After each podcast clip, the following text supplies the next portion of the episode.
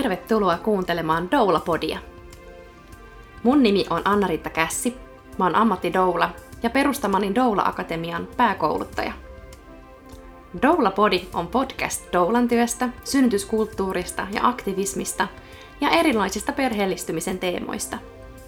Tää on kaikille doulille, doulan työstä haaveileville ja yleisesti synnytystyöläisyydestä kiinnostuneille.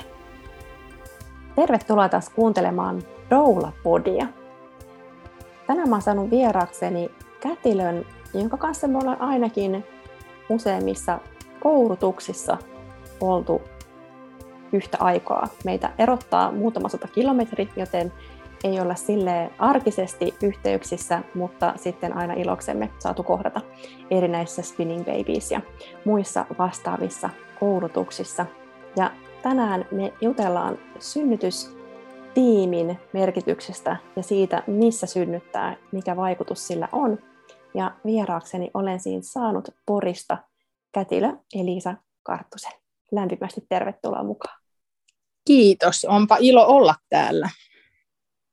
Ja sä saat alkuun nyt kertoa vähän itsestäsi ja siitä, että mikä sut johti tälle synnytysammattilaisen polulle.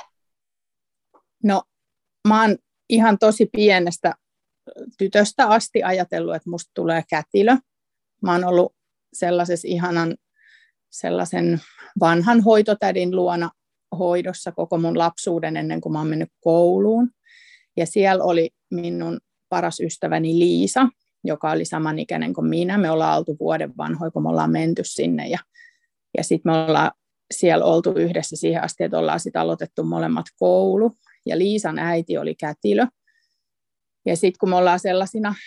pieninä lapsina juteltu siitä, että mitä meistä tulee isona, ja sitten Liisa on kertonut, mitä hänen vanhemmat tekee, ja mä oon kertonut, mitä mun vanhemmat tekee, ja sitten kun puhuttiin Liisan äidin ammatista, ja, ja sitten kuulin, että mitä kätilö tekee, niin mä muistan, että mä oon silloin ajatellut, että et wow, että toi on hienoa, että musta tulee kans kätilö. Ja näin mä oon sitten niinku sitä aika lailla koko kouluuraani vähän niin kuin mennyt. Toki jossakin kohtaa on ollut ihan muunlaisia suunnitelmia ja ajatuksia, mutta jotenkin se sitten aina on kuitenkin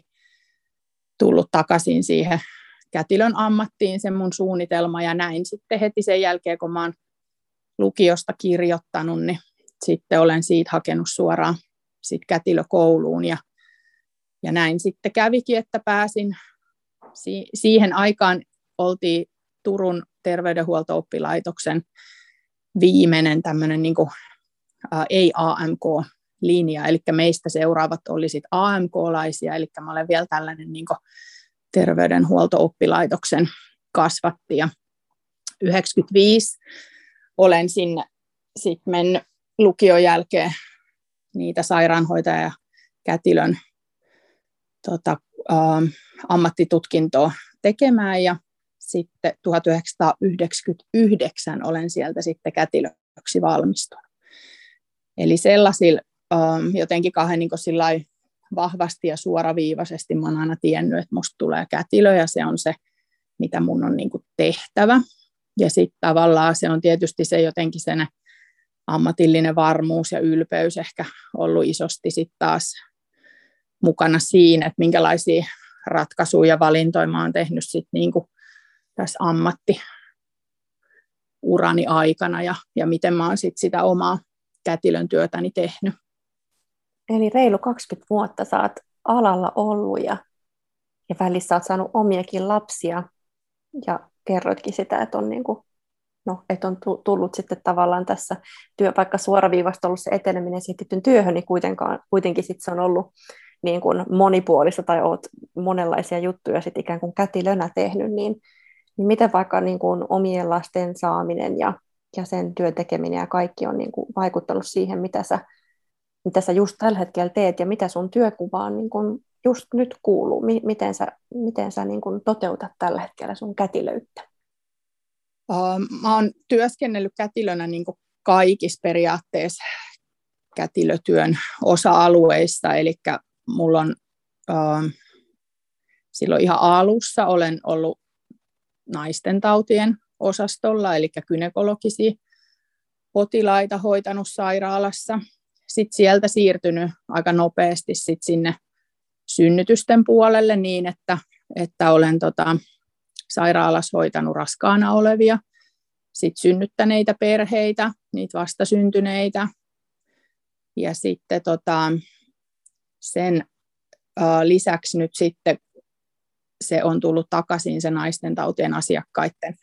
hoito niin, että, että kun mä työskentelen täällä Porissa sairaalassa, niin täällä meillä on sellainen osasto, jossa on, on raskaana olevat synnyttäneet ja sitten naisten tautien asiakkaat. Eli periaatteessa mistä mä oon aloittanut, niin on tullut takaisin, takaisin sit tähän työhön, mutta pääosin työskentelen niiden synnyttävien ja synnyttäneiden ja vauvaa vielä odottavien perheiden kanssa. Mulla on semmoinen paikka tuolla sairaalassa, että mä kierrän systeemin mukaisesti synnytyssalissa noin viisikymmentä prosenttia työajasta ja sitten vuodeosastolla noin viisikymmentä prosenttia työajasta. Eli se koko tavallaan synnytyksen kaari kuuluu siihen mun, mun sairaalatyöhön. Mä oon ollut kätilö jo silloin, kun mä oon omat lapset saanut. Ja tota, tietysti se ammatillinen niin kun pohja siihen omaan synnytykseen asettaa tietynlaisia um, sanotaanko haasteita, mutta tietysti niin kun siitä tulee hyviäkin asioita, että sä tiedät, mitä, mitä mahdollisuuksia on ja minkälaista synnyttäminen on. Mä silloin ennen kuin mä sain, mulla on siis kolme tyttöä itsellä ja ennen kuin mä olin sit niitä omia synnytyksiä kokenut, niin, niin mulla oli jotenkin sen ajatus, että mä tietäisin, että minkälaista synnyttäminen sit on. Ja kyllä mä sitten jälkeenpäin voin sanoa, että kyllä mä niinku sen pystyin hyvin kuvittelemaan, että minkälaista se on. Että kyllä se oli just sellaista, mitä mä ajattelinkin, että se olisi. Mä oon synnyttänyt omat lapset äh, hyvin sillä tavalla, miten mulla on ollut niinku se ajatus, että, että hyvä olisi. Eli olen ollut niin sanotusti tänne aktiivinen synnyttäjä, olen lääkkeettä synnyttänyt kaikkia, ollut kotona mahdollisimman pitkään ja sitten mennyt periaatteessa aika lailla niin vaan ponnistamaan sinne sairaalaan. Ja tietysti on, on ollut onnea matkassa, ettei ole mitään ihmeellistä tullut ja ne on kaikki ollut niin kuin sellaisia oikein niin kuin hyviä, hyviä kokemuksia siinä suhteessa, että elämäni kyllä niin kuin haasteellisimmat, kovimmat ja kivuliaimmat päivät, mutta silti kaikkein siisteintä, mitä olen ikinä tehnyt. Et se on ollut tosi niin kuin sellainen kyllä hyvä ja, ja sellainen niin kuin voimaannuttava kokemus ja antanut tosi paljon ymmärrystä sit siitä, että, että minkälaista se on, on niin kuin se tavallaan sen synnytyksen se henkiseen puoleen antama vaikutus ja se, että kuin isosti se niin kuin voi sekä hyvässä että pahassa vaikuttaa ihmiseen, että miten niin kuin se voi antaa sulle sellaista mieletöntä voimaa ja, ja uskoa siihen, että sä pystyt ihan mihin vaan. Tai sitten taas, jos asiat ei menekään ollenkaan hyvin ja siitä synnytyksestä tulee hyvin kaoottinen tai traumaattinen kokemus, että, että miten niin kuin se voi hajottaa ihmisen ihan tosi, tosi pieniin palasiin ja pitkäksi aikaa, ehkä ikuisestikin. Niin, niin kuin sellaista mä en osannut ajatella etukäteen, enkä ymmärtänyt sitä, kuin iso vaikutus silloin siihen, siihen niin kuin henkiseen puoleen. Ja sitten taas imetys oli sellainen, mitä en osannut yhtään ajatella, että, että minkälaista se niin kuin olisi etukäteen ja miltä se tuntuu ja kuin älyttömän tärkeää ja hienoa sekin on ollut. Ja tota, näistä asioista ehkä ponnistaen, niin mä olen sitten siinä kohtaa, kun mulla on ollut kymmenen vuotta sairaalauraa takana, niin mä olin jo aika montakin vuotta miettinyt sitä, että, että mun tekisi niin mieli alkaa pitää synnytysvalmennuksia ja tehdä sitä kätilön työtä myös sairaalan ulkopuolella. Ja tota, sitten kun mulla oli se kymmenen vuotta sitä työuraa takana, niin siinä kohtaa mä ajattelin, että nyt mulla on ehkä niin paljon sitä kokemusta, että mulla on niinku riittävästi annettavaa ihmisille, jolloin enemmän ja enemmän sitä mietin. Ja tota, sitten tässä kävi sellainen, hiljakseen niinku itsekseni mietin tätä asiaa ja Ja sitten me rakennettiin meidän kesämökkiä niin, että me oltiin mun maailman ihanimman appiukon kanssa siellä kahdesta tehtiin puuhommia ja, ja listotettiin mökkiä. Ja sitten hän ihan niin kuin yhtään, vähän niin kuin tuulesta temmaten sanoi yhtäkkiä sellaisen asian, että, että, että mä oon kuule ajatellut, että, että sä alat pitää sellaisia synnytysvalmennuksia yksityisesti. Sitten mä olin ihan, että aha, kato kun mäkin oon ajatellut. Ja sitten äh, hän on toiminnan mies, niin siinä ei mennyt sitten kuin ihan pieni hetki, niin hän hommasi mulle sellaisen tilan, mihin mulla oli varaa. Käytännössä katsoen kohtuullisesti niin kuin melkeinpä ilmainen paikka. Ja siinä mä sitten aloitin. Ja siitä on nyt sitten jo kaksitoista vuotta. Eli ensin synnytysvalmennuksiin pienissä ryhmissä sillä ihanasti monta monta tuntia samalla ryhmällä ja yhdessä sitä matkaa käyden. Ja sitten tietysti sen mukaan ja sen myötä sitten tuli kaikenlaisia erilaisia asiakkaita, imetysohjausta ja synnytyspelkovastaanottoa ja Ja sitten tota, semmoinen, mistä mä olin niinku haaveillut tosi kauan ja tosi paljonkin, mutta sillä tavalla aika epäröiden ja, ja vähän ehkä asiaa väistellen, oli sitten kotisynnytykset. Siitä mä aina ajattelin niin, että et tota, et sitten joskus, kun mä oon niinku vanha ja viisas, niin sitten mä voin. Mutta sitten se tuli koko ajan uudestaan ja uudestaan, vaikka mä aina niin käänsin selkäni sille asialle, niin sitten se taas tuli uudestaan jostakin niin uusien ihmisten muodossa mun eteen, ja taas mä niin käänsin selän, että ei, et en, mä, en mä voi niin tehdä sellaista. Ja, ja sitten se taas tuli, ja taas se tuli, ja sitten elämässä tapahtui sellaisia muita juttuja, jonka seurauksena mä ajattelin, että, että mitäs jos musta ei koskaan tule kovin vanhaa, enkä mä tiedä, että onko mä sitten kuinka viisaampi myöhemmin, että et jotenkin sitten se ajatus sillä tavalla kristallisoitu, että et mulla on niinku se taito auttaa näitä perheitä, jotka kokee, että se sairaala ei ole heille oikea paikka synnyttää, ja sitten mun etiikka ei kestäisi ehkä sitä, että mä kääntäisin niille niinku selkäni, ja mä en auttaisi niitä, vaikka mä voin. Ja sitten näiden pohdintojen kautta otin yhteyttä sitten. Tässä tapahtui vähän kaikenlaista. Juttelin ihanan kotikätilö Anu Lampisen kanssa, jonka olen tuntenut kauan ja monta vuotta ennen sitäkin. Niin juteltiin Anun kanssa ja Anu antoi paljon sellaista varmuutta ja rohkeutta siihen. Ja, ja sitten tämän keskustelun innoittamana otin yhteyttä sellaiseen vanhaan kotikätilö, joka oli tehnyt sitä sit tosi, tosi kauan, kymmeniä vuosia jo aiemmin, ja kysyin, että jos hän ottaisi mut vähän sellaiseksi niin kuin oppitytöksi mukaan hetkeksi aikaa, ja hänhän oli varsin iloinen ja suostuvainen tähän, ja mä olin hänen kanssa sitten tota, niin, että se meidän yhteinen ensimmäinen kotona syntynyt asiakas oli sillä tavalla, että, että hän ei ehtinyt sinne paikalle, eli sitten mä olin niin kuin yksin siellä kätilön roolissa ja vastuussa, ja kaikki meni hyvin ja helposti, ja äiti tiesi mitä tehdä, ja,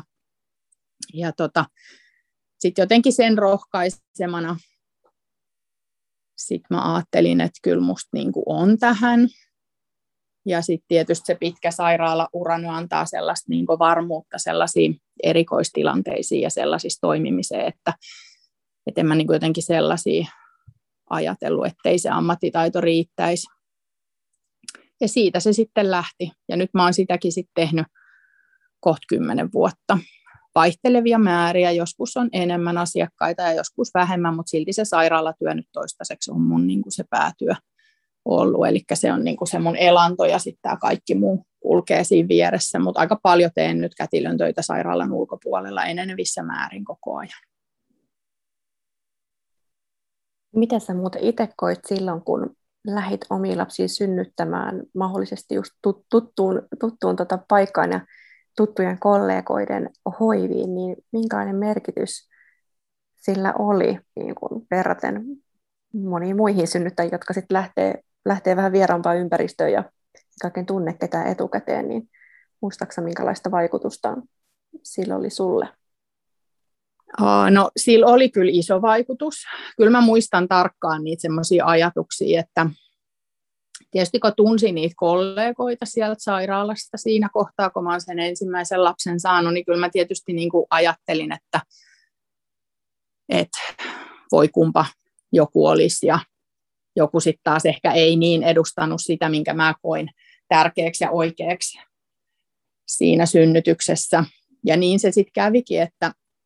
mulle sattui semmoinen jo siellä lähempänä eläkeikää ollut kätilö, joka oli hyvin niin kuin vahvasti sellaisen luonnollisen lääkkeettömän synnytyksen puolella. Ja meidän ajatukset sen suhteen uh, tosi hyvin niin kuin meni yhteen, koska se oli mulle semmoinen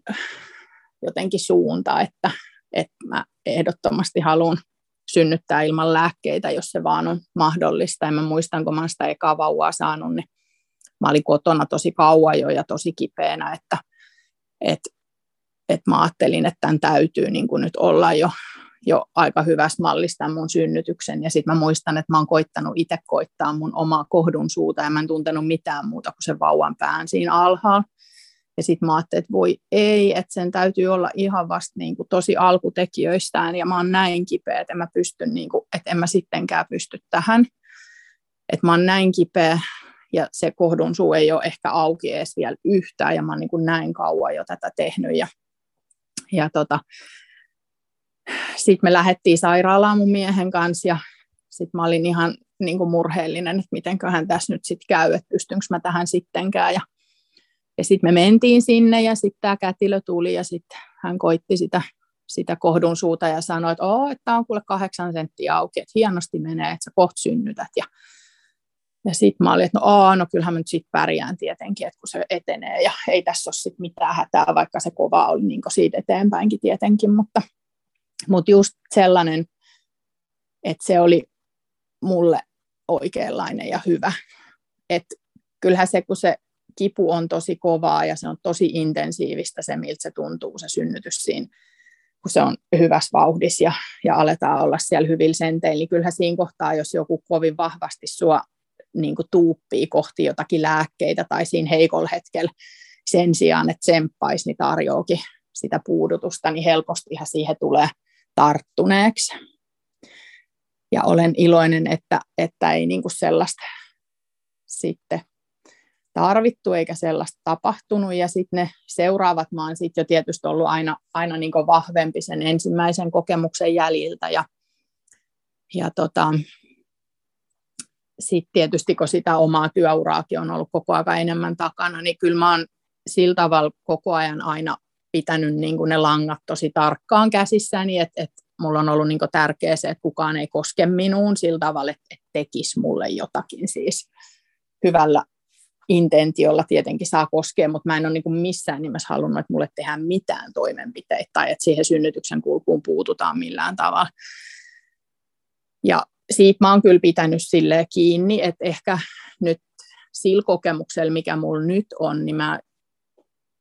sellaisia asioita ehkä harmittelen, että mä oon aika paljon niin kuin suorittanut kyllä ne mun synnytykset, että mä oon niin kuin ollut sellainen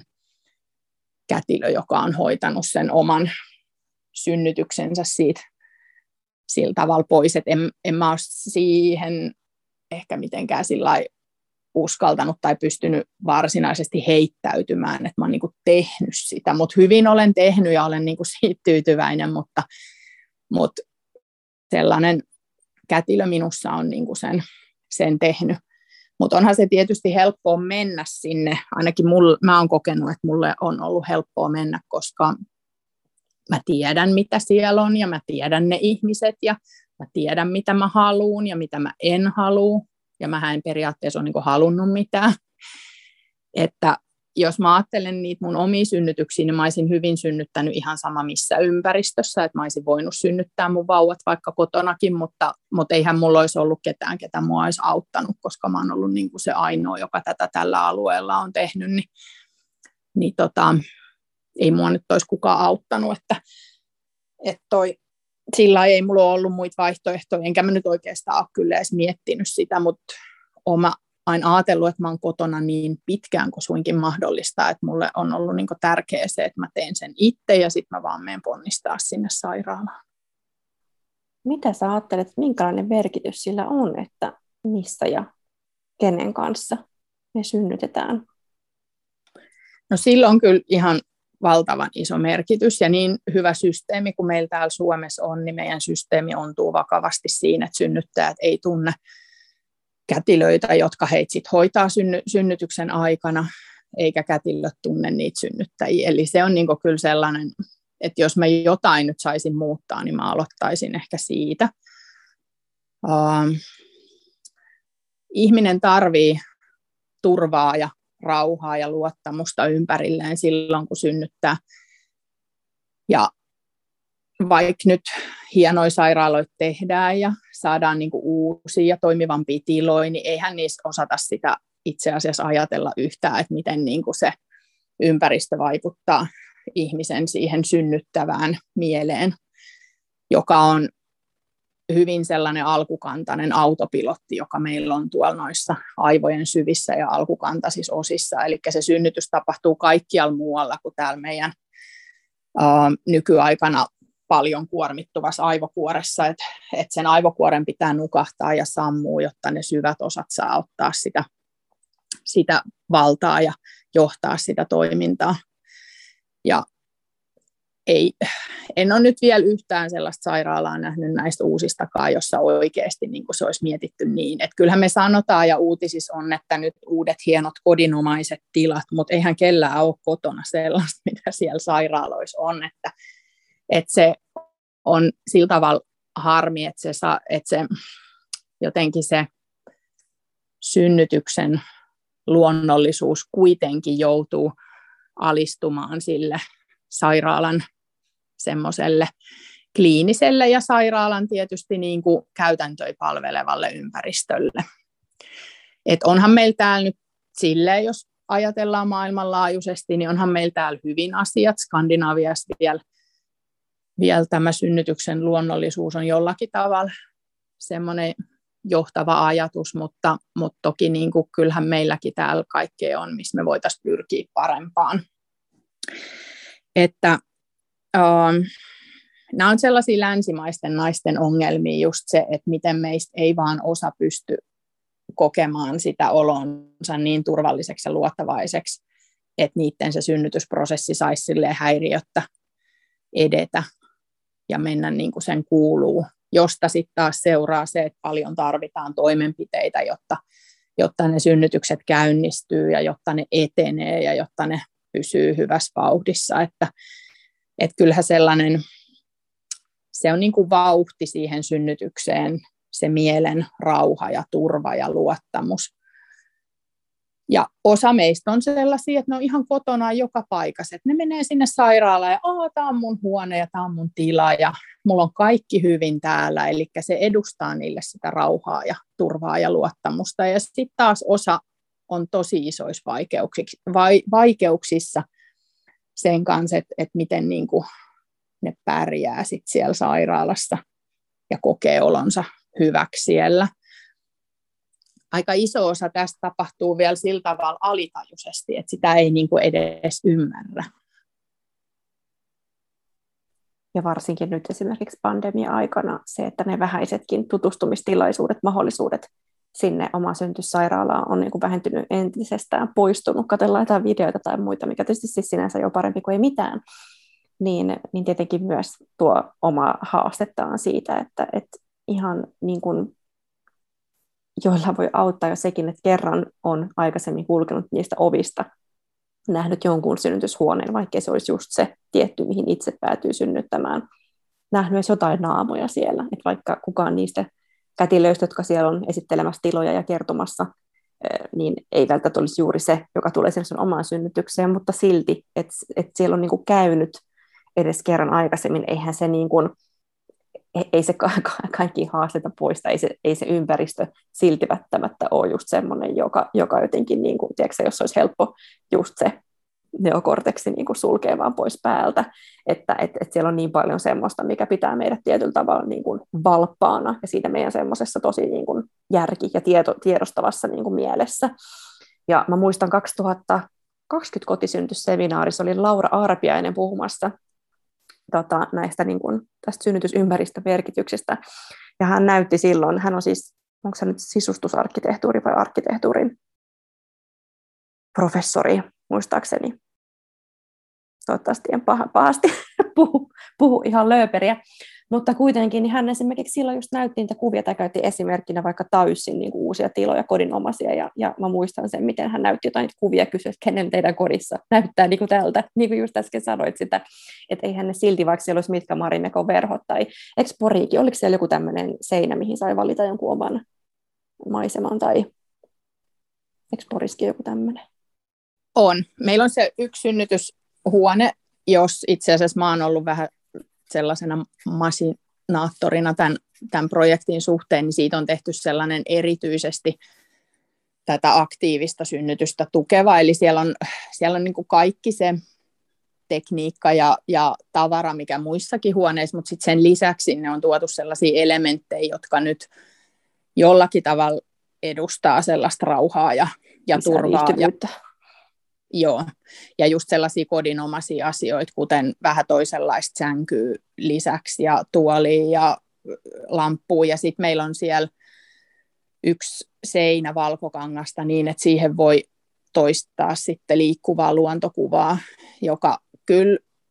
erityisesti yhdistettynä ääneen niin muuttaa sen koko huoneen tunnelman ihan toisenlaiseksi. Et toki se on sairaala ja siellä on kylmät lattiat ja näin, mutta että kyllä pienillä asioilla, kuten valaistus, ääni ja sitten se, että sulla on jotakin sellaista, ähm, esimerkiksi joku solisevan puron kuva tai kaunis ranta, missä on palmu ja sitten ne laineet käy siihen rantaan, niin kyllä se vaikuttaa ihmiseen. Että kyllähän tästä on tutkimusdataa, että mieltä saadaan puijattua tällaisilla luontoelementeillä, jolloin me saadaan samaa vaikutusta aikaiseksi kuin silloin, kun ihminen oleilee luonnossa, ja sehän on tällainen stressiä ja ahdistusta vähentävä elementti. Jos miettii, minkälaisia vaikka ääniteitä ihmiset kuuntelee, kun ne rentoutuu, tai minkälaista jotain spa-musiikkia tai tämmöisiä niin kuin rentoutusmusiikkia kuuntelee vaikka jostain musiikkipalveluista ja näin, niin, niin että kyllähän, kyllähän me myös monesti rauhallisen äänen ja tietynlaiseen musiikkiin niin kun me rentoudutaan tai jopa nukahdetaan, kun meille tehdään vaikka tämän ohjattua, niin yhtä lailla ne voi noissa tiloissa niin kun vaikuttaa. Et on tavallaan tehty askeleita, ja nythän on tosi paljon tässä, että Tur- Turussa on ihan viimeisimmäksi avattu uusi synnytysosasto, että kun näitä uusia tulee, niin niistä totta kai aina mietitään niin kun entistä enemmän ja paremmin sitä, että mikä niin kun palvelisi asiakkaita,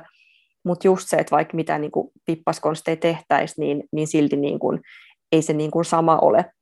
kuin se, että olisi, olisi siellä niin kuin kotona, ja silti vaikka just se, että monesti siellä vähintäänkin se synnytyssänky on edelleen niin kuin semmoisessa keskiössä, mikä tavallaan on sitten myös semmoinen tietynlainen viesti synnyttäjälle, joka tulee, että aha, tuohon mun kuuluu mennä, kun se on niin kuin siinä niin kuin kaikista näkyvimmillä niin kuin paikalla, paikalla jotenkin. Mutta että, että se, se kyllä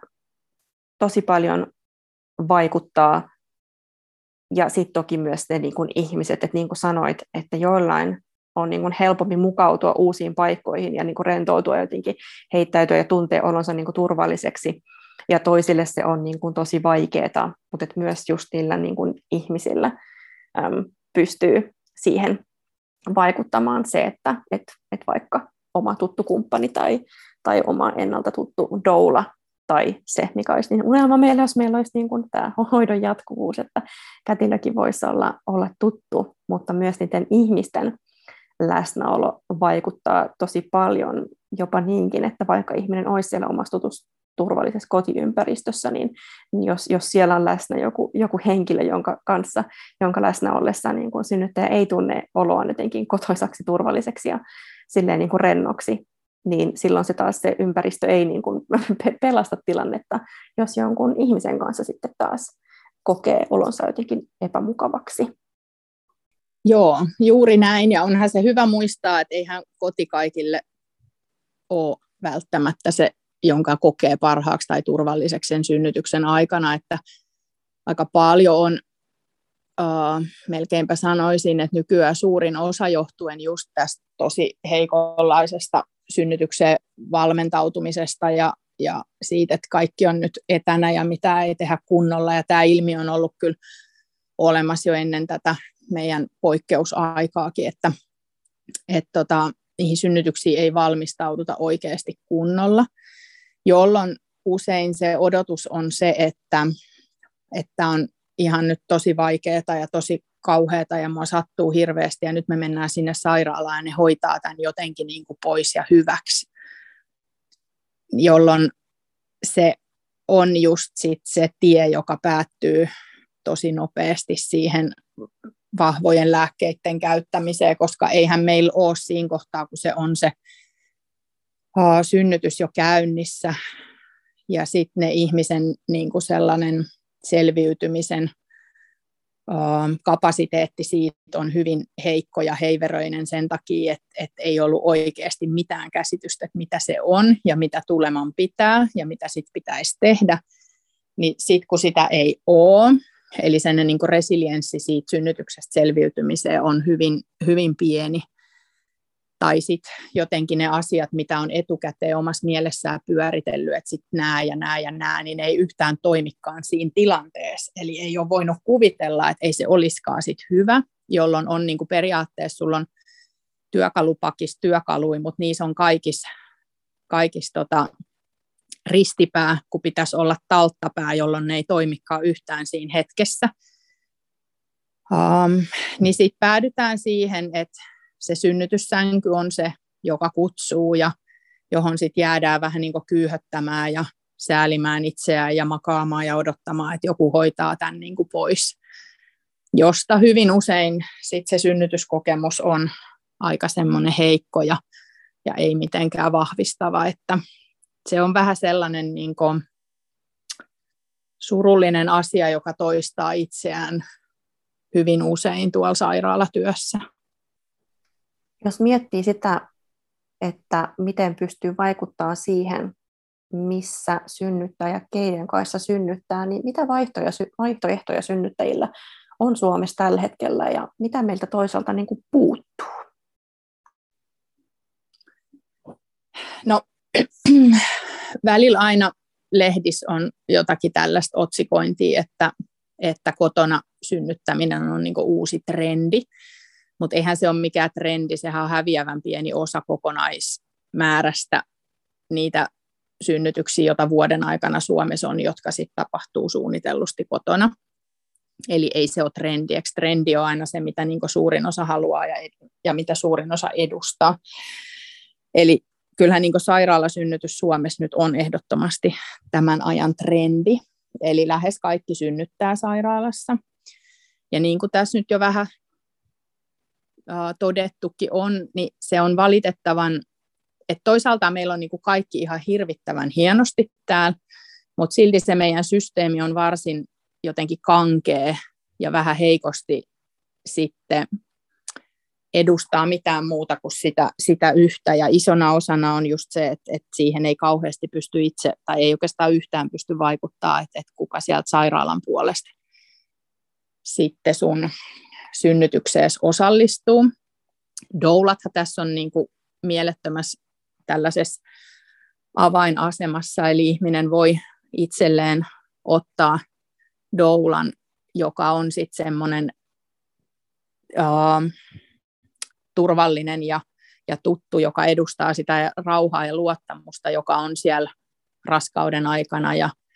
ja sen synnytyksen alun kotona ja sitten mukana siellä sairaalassakin ja sitten sit sen synnytyksen jälkeenkin. Eli se edustaa nyt tietysti tätä tällaista ihanaa jatkuvuutta ja ihanaa, että te ootte olemassa. Sitten tietysti se puoliso on sellainen, joka lähes kaikilla on mukana, mutta sitten tietysti se on valmentautumattomalle puolisollekin varsin jännittävä ja haasteellinen tilanne olla sitten jotenkin se kallio ja se, se tuki, jos itsekin on ihan niin kuin ensisijaisesti vaan järkyttynyt siitä kaikesta, mitä tapahtuu. Eli sellaiset hyvin synnytykseen valmentautuneet puolisot, niin nehän on niin kuin aivan kultaakin arvokkaampia, eli se on ihan mieletön voimavara ja tuki. Mutta sitten taas, jos ei valmistauduta, niin usein sitten se voi olla, että se kumppanikin tarvitsee sen oman tukihenkilön, jotta hän selviää siitä kaikesta. Ja kätilö tietysti siellä sairaalassa on kaikkea tätä varten, mutta valitettavasti me olemme usein hyvin kiireisiä, emmekä ehdi välttämättä asettua siihen toisen viereen muuta kuin siksi aikaa, mikä niin kuin välttämätöntä on. Ja sitten jos se sairaalasynnytys syystä tai toisesta tuntuu sellaiselta, että se ei, ei niin kuin itselle vaan kerta kaikkiaan ole se oikea, niin silloinhan Suomessa ei jää jäljelle mitään muuta vaihtoehtoa muuta kuin se, että järjestää kaiken itse palkkaa kätilön kotiin ja synnyttää sit suunnitellusti kotona. Mutta sehän ei ole kaikkia varten missään nimessä, eli sitten täytyy kaiken olla normaalisti ja hyvin ja, ja tota, edetä ongelmitta sen raskauden ja synnytyksen, ja, ja perheen täytyy olla niinku valmis itse ottamaan se vastuu sit periaatteessa siitä synnytyksestä, että kätilö on tietysti aina vastuussa omista tekemisistään ja siitä, että tekee oikeanlaisia ratkaisuja äh, tietynlaisissa tilanteissa, mutta perhehän on niinku sit siitä koko synnytyksen järjestämisestä ja, ja taloudellisesti vastuussa sit tietysti myös, että et meillä ei ole niinku siinä välissä sit mitään muuta, et meillä on niinku nämä ääripäät, mutta siitä välistä Suomessa on niinku tyhjää, joka on kyllä sääli. Ja jos ajatellaan nyt tälleen kansantaloudellisesti, niin, niin sehän sairaalassa synnyttäminen on varsin kallista, kallista ja kuormittavaa öö, yhteiskunnallisesti silloin, kun sille sairaalasynnytykselle ei välttämättä ole niitä perusteita, eli paljon kevyemmällä hoidon tasolla ja tuella päästäisiin yhtä hyviin tuloksiin, jos olisi niin kuin joku nyt sitten vaikka tänne birth center-tyylinen yksikkö, joka ehkä olisi yhteydessä sairaalaan, mutta kuitenkin huomattavasti vähemmällä sellaisen lääketieteellisellä inputilla varustettuna, niin semmoinen meiltä puuttuu, ja mä luulen, että siitä aika iso osa kätilöistä ja doulista haaveilee, mutta mä en tiedä, että miten se olisi mahdollista, koska meidän tämä lainsäädäntöhän ei oikeastaan anna siihen niin kuin mitään siimaa. Et Vantaallahan on tämä niin kuin synnytyssyli, mitä voi tavallaan vuokrata sitä tilaa, sinne voi niin kuin itse tuoda, tai sinne tullaan itse synnyttämään, sinne buukataan oma kätilö doula halutessa ja näin, ja, ja sehän on toteutunut just sillä, että kun sitä ylläpitävä ihminen ei ole terveydenhuollon ammattilainen, niin siinä ei ole ikään kuin ongelmaa, mutta sitten just se, että jos terveydenhuollon ammattilaiset lähtee tällaista toimintaa, niin siihen liittyy niin paljon kaikkia lupa, lupa-asioita muita, ja mä ajattelen jotenkin jo se, että Et mä ajattelen, että meillä tietyllä tavalla on aikaisemmin ollut enemmän vaihtoehtoja, mutta ihan jo esimerkiksi pienempien synnytysyksiköiden sulkeminen on jo poistanut paljon vaihtoehtoja, koska, koska se, että jos perheet on pystynyt valitsemaan, että jos nyt koko ajan keskitetään vain isompia ja isompiin sairaaloihin ja jotkut pienemmät yksiköt saa olla olemassa vaan siksi, että ei kelläänkään tarvitse ainakaan tuhatta kilometriä matkustaa niin kuin synnyttämään, niin, niin tota, että et tavallaan jotkut pidetään vain siksi, että et ne on niin, niin kuin kaukana kaikelta muualta, että sitten niin kuin perheiden matkat synnytyssairaaloihin muuttuisi ihan niin kuin täysin kohtuuttomiksi, vaikka ne sitä on ne nyt, niin, niin se, että, että just niitä perheiden rakastamia, kodinomaisempia, vauvamyönteissertifioituja niin kuin pieniä yksiköitä on suljettu, niin se on tavallaan myös poistanut semmoisia tietynlaisia vaihtoehtoja, vaikka nekin sairaaloita on ollut, tai vaikka haikaranpesäkokeilu, että miten sekin jäi, jäi niin kuin kokeiluksi, ja, ja miten sitten taas, jos vaikka miettii vaihtoehtoja siinä, että onko joku tämmöinen yksikkö sairaalan sisällä, joku tämmöinen mariskihenkinen, mun mielestä naisten klinikalla Helsingissäkin on jossain vaiheessa tämmöinen mariski-juttu, että matalan riskin synnyttäjien osasto ja näin, mikä oli älytöntä mun mielestä, koska muistaakseni siinä kerroksessa ei ollut esimerkiksi yhtään synnytysammeita käytössä, mikä olisi silleen niin kuin kuitenkin aika, aika monella semmoinen toive sit matalan riskin synnyttäjillä ja tosi hyvä kivunlievityskeino ja vaikka synnyttääkin veteen, niin, tota, niin, niin se, että, että aina jos on niin kuin sairaalan sisällä se systeemi, joku osasto, niin sitten on tavallaan kuitenkin pienempi, pienempi kynnys niin kuin päättyä sille semmoiselle puuttumisen tielle molemmilta tahoilta, koska tavallaan mä muistan, mun yksi kaveri asui Italiassa, ja Italiassa on siis enemmän sitä valinnanvaraa näissä sairaaloissa, ja on vaikka semmoisia sairaaloita, jossa ei vaikka ole epiduraalia tarjolla, ja, ja niin kun, et sit synnyttäjä siinä kohtaa, kun hän valmistautuu synnytykseen ja valitsee sitä sairaalaa, niin sitten hän niin kun miettii oikeasti, mitä hän niin kun haluaa, ja jos on niin kun toive, vaikka tosi voimakas toive siitä, että päädytään siinä synnytyksessä vaikka ilman lääkkeellistä kivunlievitystä,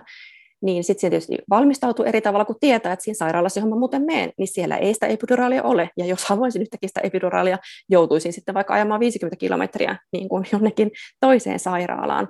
Että et tavallaan se, että et sit jos tietää, että siinä, mä, jos mä vaan kerrosta vaihan tässä talossa, niin sitten mä saan kaiken. Versus se, että olisi tavallaan täysin itsenäinen tämmöinen niin kuin birth center,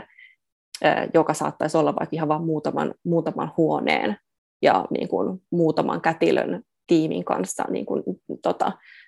kätilövetoinen tämmöinen paikka, niin silloin myös niin kuin, tietyt, niin kuin, on tiettyjä niin kuin, parempia edellytyksiä, vaikka sitten toki se, että et, et ihan sama tavalla kuin vaikka kotikätilö kukin punnitsee kohdallaan sitä, että mihin asti on vaikka valmis lähtemään tai kuinka ö, kaukana ö, sairaala voi olla sitä asiakkaan kodista. Että kaikki tämmöisiä tiettyjä niin kuin punnita, mutta että selvästi, selvästi just se, niin kuin sanoit, että se on monien kätilöiden ja doulien haave, joku tämmöinen birth center, niin, niin se, ja se on, musta tuntuu, että se on niin kuin,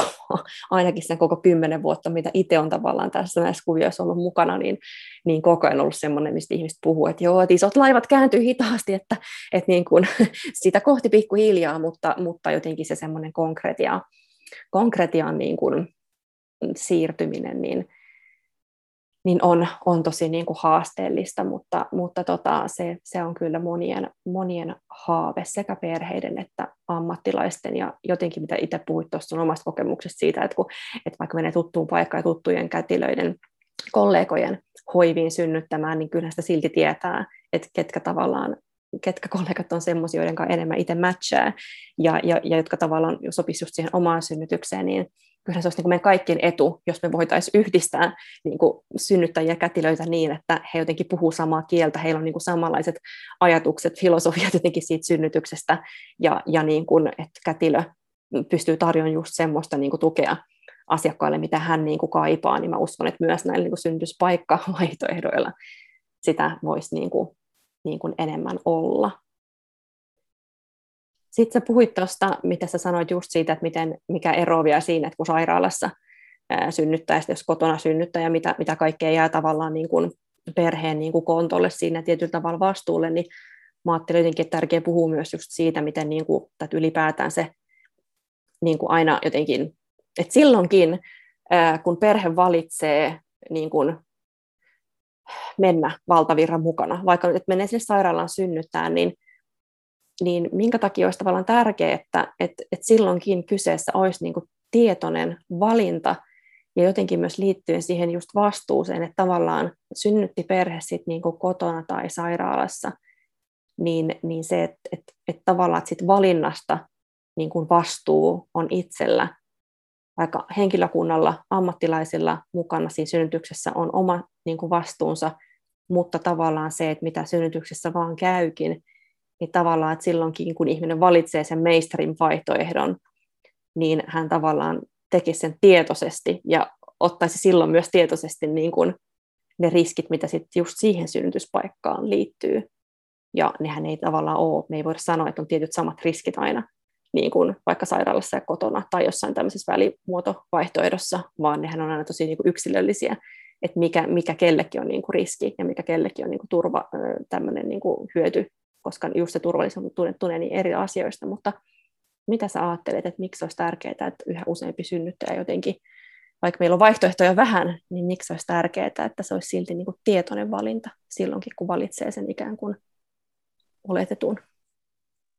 Tämä on hyvä kysymys, ja tämä on kyllä sellainen, mitä pohtia kannattaisi kaikkien, joita tämä nyt millään tavalla koskettaa, sekä henkilökuntaa että sit, sit sitä, niitä perheitä, jotka niitä vauvoja saa. Tota, tosi usein, tietysti kun mä kysyn omista lähtökohdistani kiinnostuneena, että miten ihmiset on valmistautunut niihin synnytyksiin, kun ne tulee sairaalaan, niin hyvin, hyvin usein vastaus on, että en mä, mä en ole yhtään miettinyt mitään, en mä ole lainkaan niin kuin ottanut selvää mistään, kun kyllä te täällä sitten tiedätte.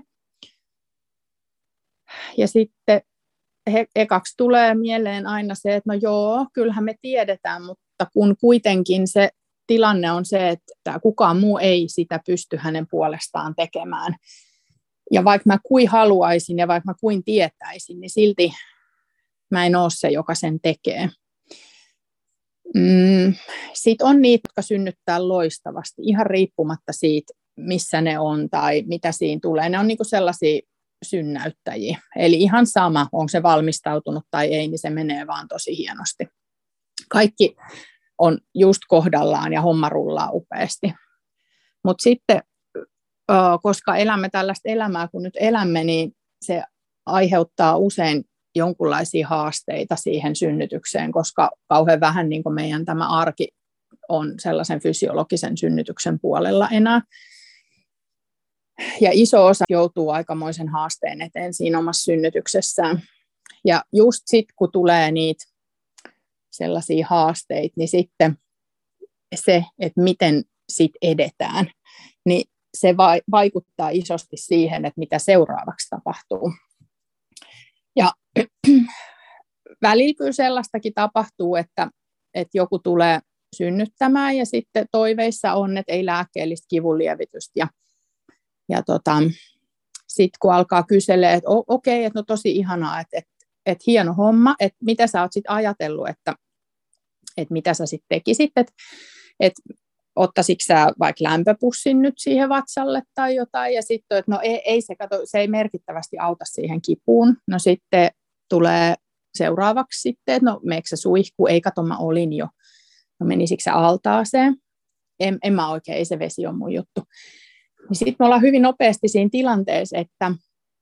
mitä mä voin enää tehdä tai ehdottaa. Eli silloin se suunnitelma, mikä edeltävästi on ollut, ei yhtään mene yksin sen kanssa, miten sitä lähtee toteuttamaan. Ja tässä tullaan nyt just siihen, että kun mä en voi niin kuin toisen puolesta tehdä sitä synnytystä, niin silloin me aika nopeasti kaadutaan sit niihin puudutuksiin. Ja se on sellainen, että valtavasti puudutuksia käytetään, ja sitä mukaan, kun puudutusprosentti Suomessa on noussut, joka ei enää kauheasti voi nousta, kun niitä käytetään niin paljon, mutta sitä mukaan, kun se on tässä vuosien varrella kivunnut ylöspäin, niin samalla on kivunnut ylöspäin myös naisten tyytymättömyys niihin synnytyskokemuksiinsa. Eli se voimakas lääkkeellinen kivulievitys ei koskaan ole sama asia kuin hyvä synnytyskokemus. Se voi joillekin olla ehdoton edellytys siihen, että selviytyy siitä synnytyksestä ehjänä se, että saa ne kaikki lääkkeet. Mutta se ei ole automaattisesti se, joka tuo sen hyvän synnytyskokemuksen. Hyvin usein niihin liittyy sit kuitenkin sellaisia ei-toivottujakin asioita, koska kaikessa, mitä lääketieteen nimissä tehdään tällaisia isoja vaativia toimenpiteitä ja käytetään vahvimpia lääkkeitä, mitä ihmiskunnalla on, niin niihin liittyy aina myös sivuvaikutuksia, jotka usein ovat ohimeneviä ja lieviä, mutta sitten myös vaarallisia ja vaikeita sivuvaikutuksia tai ei-toivottuja reaktioita. Ja silloin, kun ihmiset sit näitä toivoo, niin mun mielestä olisi ihanaa, että he tietäisivät kolikon molemmat puolet. Hyvähän näissä lääkkeissä tietenkin on se, että, että kun joku puudutuksista menee nappiin, niin sehän tekee ihmisestä kivuttoman. Se on aivan täydellistä tietyissä tilanteissa, sitä ehdottomasti tarvitaan aika ajoin. Mutta sitten taas se, että ne ei aina mene ihan nappiin, koska kuitenkin kyse on ihmiskehosta ja se ei aina toimi samalla tavalla, jolloin saadaan aikaiseksi esimerkiksi isojakin ongelmia. Joskus vauvat pudottaa sydänäänet puudutuksen jälkeen. Sitten me koitetaan korjata äidin verenpaineita, koitetaan saada äitiin nesteytyksellä parempi paineiseksi lääkkeillä ja toivotaan, että vauva korjaa äänet. Usein korjaa, aina ei, ja sitten päädytäänkin hätäsektioon. Niin tämä on niinku silleen kamala tilanne ihmiselle, jolle ei ollut mitään käsitystä siitä, että näinkin voi käydä. Ja hyvin usein sitten kuitenkin siinä kohtaa, kun se, esimerkiksi se puudutus tulee ajankohtaiseksi, niin hyvin usein ollaan sellaisessa tilanteessa, että jos se ihminen oikeasti säilyisi tunneyhteydessä johonkuhun toiseen ja joku sitä tsemppaisi hengitys hengitykseltä eteenpäin, niin hän pärjäisi vielä. Mutta sitten se, että et sä jäät ilman tukea ja sä oot kiireisen kätilön hoidettavana tai, tai hätääntyneen puolison kanssa kahdestaan siellä, siellä tota, synnytyshuoneessa, niin hyvin usein silloin niihin puudutuksiin päädytään, koska sitten kun se oma usko siihen selviytymiseen menee, niin jos kukaan muu ei sitä, sitä omaa uskoa tuo takaisin, niin tota, eihän se mistään sitten tule. Et, uh, nyt mä en oikein edes muista, että mistä me alun perin puhuttiin, mutta tähän mä niinku päädyin. Mutta tämähän kuvaa just niin paljon sitä, että et, et, et vaikkei nyt ollut just suoraan tästä vaikka niin kuin synnytyksessä läsnä olevien henkilöiden tai synnytyspaikan vaikutuksesta, mutta ylipäätään se, että mistä tahansa synnytykseen liittyvistä asioista, niin että et niin kun sä et voi tietää, tät, sä et voi tehdä tietoista niin kun valintaa, jos et sä tiedä vaihtoehtojasi, jos et sä ottanut niistä selvää. Ja mä en myöskään niin kun sano, että se, kyllähän se pitäisi tulla myös, niin kun jotain pitäisi meidän niin kun yhteiskunnan ja systeeminkin niin kun tarjota silleen, tiedätkö, että ei voi, ei voi laskea sen varaa, että ihminen niin kun tulee raskaaksi joko pitkän yrittämisen jälkeen ja tietäen jo kaikenlaista tai vähän yllättäen tai, tai näin, ja sitten niin kun pitäisi niin kun kaikki tiedätkö, ruveta hakemaan kaikki tietoja itse, että jonkinlainen kädenojennus aina jos pitäisi jostain niin kun systeemisistäkin tulla niin kun siihen, että no lähdepä tästä selvittämään, tuolta voit hakea tietoja näin, mutta on niin kun mahdotonta tehdä niin kun tietoisia oikeasti itselle hyviä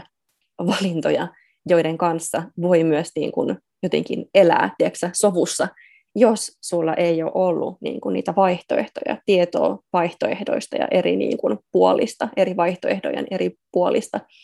jotta voi punnita sen, niin kyllähän, kyllähän se on niin kuin, iso, iso tota, haaste jotenkin just se, että et miten, miten moni lähtee vaan ikään kuin te- te- tekemään jotain niin kuin, ilman, ilman, että siihen liittyy semmoista tietoista valintaa, että mä jotenkin ajattelin, että kaikessa näissä liittyy just paikkaan tai kipulievitykseen tai, tai mihin vaan. Että jotenkin se, että, että ihminen pystyisi tekemään sen semmoisen niin kuin informoidun päätöksen, niin se yleensä vaikuttaa myös kyllä siihen synnytyskokemukseen niin kuin tosi paljon. Miten sitten synnytyspaikka niin kuin vaikuttaa siihen, että, että minkälaista tukea niin kuin doula ja kätilö antaa, tai mi, mi, miten se niin kuin vaikuttaa siihen? siihen rooliin, että ollaanko, ollaanko sitten siellä, jos nyt ajatellaan, että meillä on vähän niin kuin nämä kaksi vaihtoehtoa, sairaalasynnytys ja kotisynnytys, niin miten se synnytyspaikan valinta vaikuttaa sitten siihen, miten, se, miten niin kuin doula ja kätilö toimii? No siinä on aika iso ero, ja, ja jos just miettii sitä tietoista valintaa sen paikan suhteen, niin silloinhan kun, jos sä valitset sairaalasynnytyksen, niin silloin sä valitset sen, että sä et pysty hallitsemaan niitä ihmisiä, jotka tulee ja menee siihen sun synnytykseesi. Ja sitten taas, kun sä valitset kotisynnytyksen, niin silloin siinä on osalla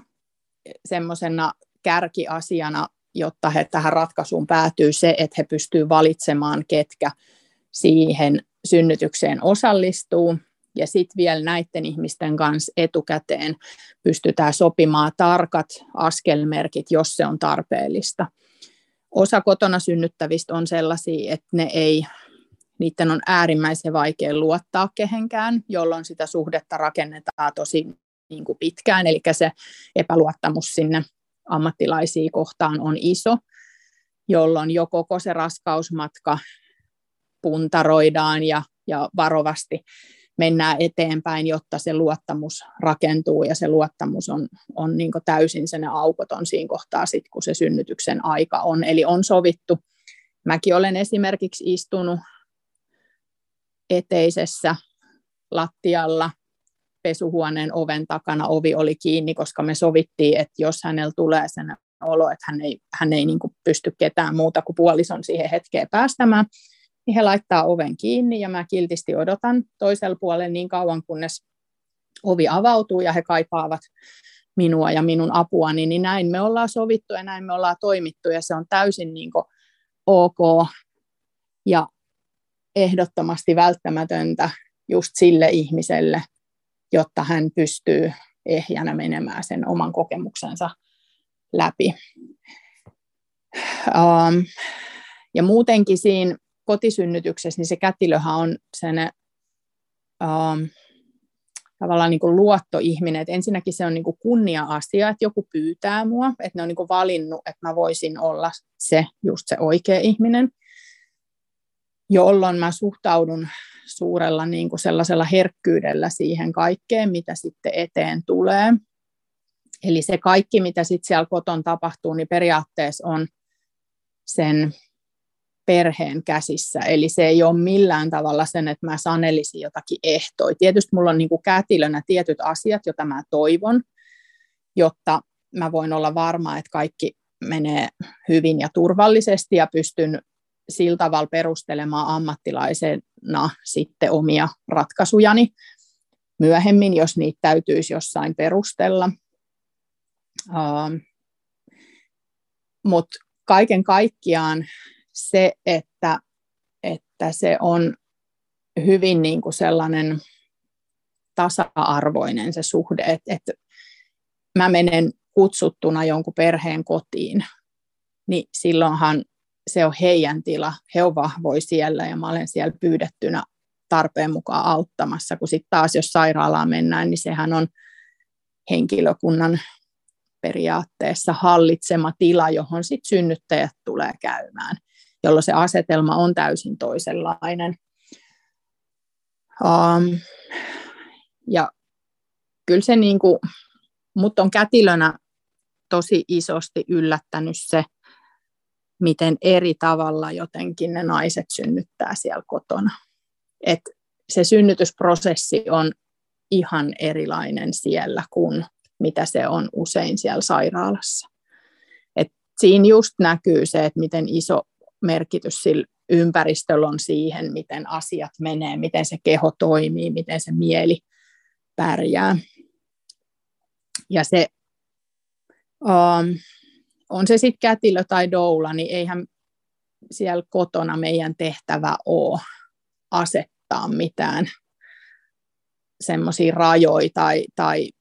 käskeä ketään tekemään mitään, vaan se on hyvin sen, niin kuin, että ollaan sen täysin tasa-arvoinen tiimi, ketä ikinä siellä sitten on paikalla. Ja jokaisella on niin kuin se oma roolinsa, mitä me toteutetaan, mutta sellaisessa täydellisessä harmoniassa sen kaiken muun kanssa. Ja sitten taas, jos mulla tulee jotenkin sellainen olo, että pitäisi toimia jotenkin toisin, tai mulla tulee sellainen olo, että nyt on siirryttävä sairaalaan, niin silloinkin se asetelma on sellainen, että mä tietenkin kerron perheelle omista havainnoistani,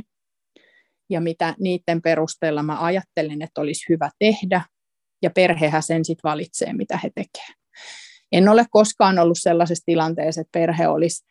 olisi tota, toiminut toisin kuin mitä mä oon, oon niin kuin ajatellut, että olisi hyvä. Mutta tiedän, että näinkin voi tapahtua. Ja se on se asia, mitä me keskustellaan etukäteen. Ja kokonaan se kotisynnytys, niin sehän on hyvin tietoinen valinta, koska silloin ihmisten pitää tietää, mitkä on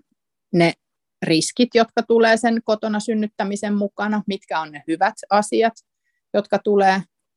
sen kotona synnyttämisen mukana. Eli ne kaikki mietitään tarkkaan ja puhutaan läpi, koska sen pitää todella olla tietoinen valinta. Perheen pitää tietää, mitä ne valitsee, koska silloin, kun synnytetään kotona, niin kun ollaan kuitenkin niin ulkopuolella siitä, mikä on tämä mainstream, että, että se ei saa olla mikään hetken mielijohde, tai se ei ole koskaan sellainen, että mä kovasti nyt kannustaisin jotakuta siihen, vaan se pitää ehdottomasti tulla sieltä perheen niin kuin tarpeesta ja ajatuksesta siitä, mikä heille olisi hyvä. Kuinka paljon muuten sun kotiloimissa synnytyksissä on mukana doulia? Kuinka monella on sekä kätilö että doula kotisynnytyksessä? Aika vähän. Uh, nyt en ihan osaa sanoa tarkkaa lukumäärää, mutta siis on ollut tietenkin, mutta useammin ei ole ollut kuin se, että olisi ollut. Aika usein on ollut joku ystävä tai, tai sit oma äiti tai joku sellainen, joka on tietysti ollut niin kuin siinä vähän sellaisessa doulan roolissa, vaikka ei nyt tietysti doulan koulutusta sit omaakaan, mutta enemmän niin kuin niin. Ja se on aika toimiva juttu, koska kotonahan on tosi paljon kaikkea, mitä pitää tehdä. Et usein puoliso saattaa olla aika kiireinen, jos siellä ei ole ketään muuta auttamassa. Ja sitten sit tietysti, jos on vanhempia lapsia, niin jonkun pitää olla heitä varten. Ja sillä, että siellä kotona on niin kuin paljon asioita, joita täytyy miettiä etukäteen, että kuka tekee nämä ja kuka täyttää altaat ja kuka sitä ja kuka tätä. Et sen takia niin kuin sitä porukkaa ihan aika usein on käytännön syistäkin, mutta, mutta tota, kyllähän se usein on sellainen aika niin kuin jotenkin sellainen tiivis ja lämpöinen se piiri, joka siellä on. Ja joskus siihen piiriin kuuluu sitten se, se doula, mutta täytyy sanoa, että harvemmin on ollut. Mä luulen, että varmaan kotisynnyttäjät jakaantuu siinä just vähän kahteen, että, että osa ajattelee ikään kuin, että, että, että Et silloin, jos just menisi sairaalaan synnyttää, niin ehdottomasti ottaisi sinne sen doulan. Mutta ikään kuin sitten, kun sä synnytät kotona ja sä saat tehdä asioita niin kuin varmemmin ihan niin kuin omilla ehdoillasi ja ei tavallaan tarvitse semmoista ihmistä sinne, joka tavallaan auttaa puolustautumaan ja niin kuin pitää kiinni niistä synnyttäjän oikeuksista ja toiveista. Että sitten kun on tavallaan se oma kotikätilö, niin ei niin kuin ajattele, että ei se tarvi sitä doulaa lisäksi. Ja toki monilla voi olla myös taloudelliset syyt, koska kuitenkin jos sen kotisynnytyksen ei ole pari tonnia maksaa omasta pussista, niin siihen vielä niin kuin doulan palkkio päälle, niin se voi olla ihan taloudellinenkin se syy. Ja sitten taas toisaalta on sitten niin kuin ne, jotka nimenomaan haluaa sinne myös sen doulan, ja silloin vaikka usein on niin, että doula vaikka saattaa olla siellä paljon pidempään, ja kotikätilö sitten tulee sinne vasta lähempänä niin kuin sitä syntymän hetkeä, ja sitten toisaalta just nämä niin kuin roolit, mitä sanoit, että sama sinänsä, että kuka siellä on, mutta tarvitaan sitä ekstra porukkaa, koska Koska vaikka semmoinen, että jos halutaan vaikka synnytysallasta käyttää, niin, niin sitten ei ole tavallaan se, että varsinkin jos olisi vaikka yksi kotikätilö, vaan sekin vaihtelee niin paljon, ketkä, ketkä yksin toimii, ketkä pareina ja näin, mutta että et, et sitten jos ikään kuin kätilöllä on siinä eh, tavallaan hän tarkkailee sekä, sekä tota synnyttäjän että vauvan vointia ja seuraa tilannetta ja sitten hän ikään kuin siinä niin kuin tekee käytännön hommiakin, täyttää allasta ja kaikkea tällaista, niin, niin moni kokee todella kivempi, että on enemmän, enemmän porukkaa sille, että doula voi olla sit tietyistä asioista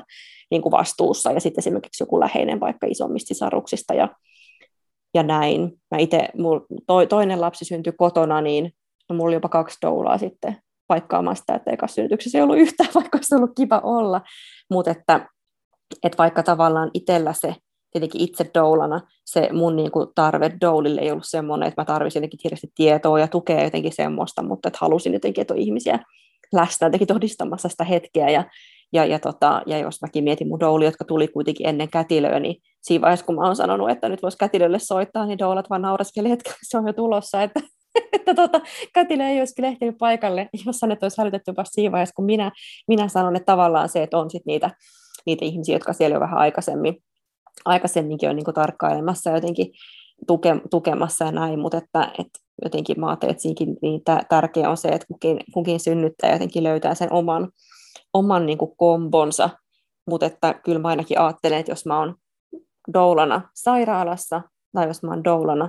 kotisynnytyksessä, ja sitten toki vielä se, että jos mä oon doulana kotioloissa, siis vaikka sitten siirryttäisikin vielä sairaalaan, niin kyllähän ne on kaikki tosi niin kuin erilaisia niin kuin rooleja, tai jotenkin, että tietyllä tavalla niin kuin sairaalaan, sairaalassa on vähän niin kuin enemmän pöytä katettu tietyllä tavalla, että et sie, siellä voi niin kuin tiettyihin juttuihin keskittyä paremmin, mutta sitten taas toisaalta siellä menee niin kuin välillä syö energiaa just se, että koko ajan pitää olla niin kuin valppaana siitä, että mitä, mitä tässä nyt ikään kuin voi tapahtua ja mitä, mitä niin kuin tota, että kerrotaanko varmasti koko ajan synnyttäjälle, mitä tapahtuu ja mitä tehdään ja näin. Ja sitten taas kotona on sitä semmoista niin kuin käytännön, että sitten on tavallaan sitä puuhastelua sekä, sekä niin kuin ennen synnytystä, että sitten just syntymähetkellä kaikkea ja sitten sen jälkeen vielä luututaan lattioita ja kaikkea semmoista, että onhan siinä paljon, paljon silleen niin kuin eroja. eroja, että se, ja totta kai niin kuin aina perheiden mukaankin, riippumatta synnytyspaikasta, vaihtelee se, että mitä, mitä doulana kulloinkin tekee, että minkälaiset toiveet, toiveet kenelläkin on, mutta, että, mutta silleen just huomaa, että, että kotisynnytyksissä vaikka niin kuin doulan tehtäviä on tietyllä tavalla, voi olla hyvinkin paljon enemmän kuin mitä sitten siellä niin kuin sairaalasynnytyksessä, mutta että se varmasti just vaihtelee, tai että jotkut, jotkut nimenomaan haluaa myös sen doulan, ja jotkut just ajattelee, että nimenomaan sit, sit sen takia sen doulan voisi kipata, koska saa jo sen kotisynnytyksen,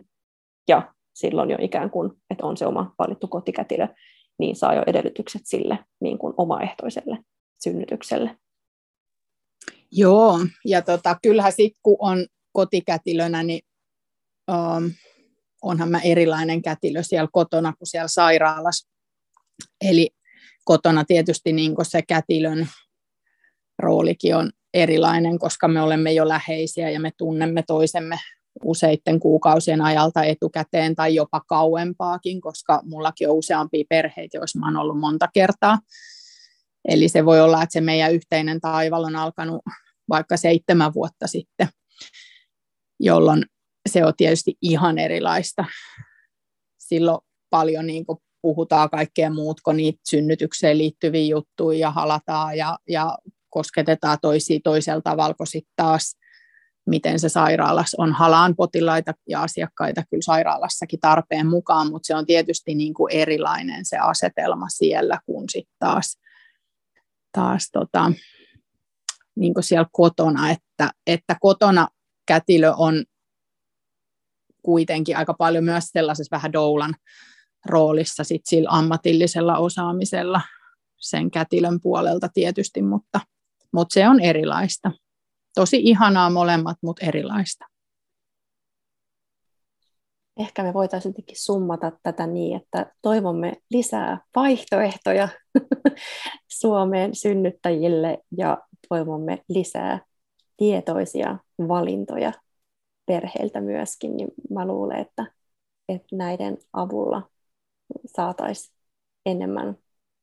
tyytyväisyyttä ja hyviä synnytyskokemuksia perheille. Kiitos Eliisa, että tulit mun vieraksi. Kiitos kun pyysit. Kiitos kun kuuntelit tämänkertaisen jakson. Doulapodin löydät Instagramista at Doula Akatemia. Ja sitä samaa väylää saa ehdottomasti käyttää palautteen antamiseen ja otetaan vastaan myös toiveita jaksojen aiheista ja vieraista. Yhtä lailla viestiä voi laittaa Facebookin kautta, Doula Akatemian sivujen kautta.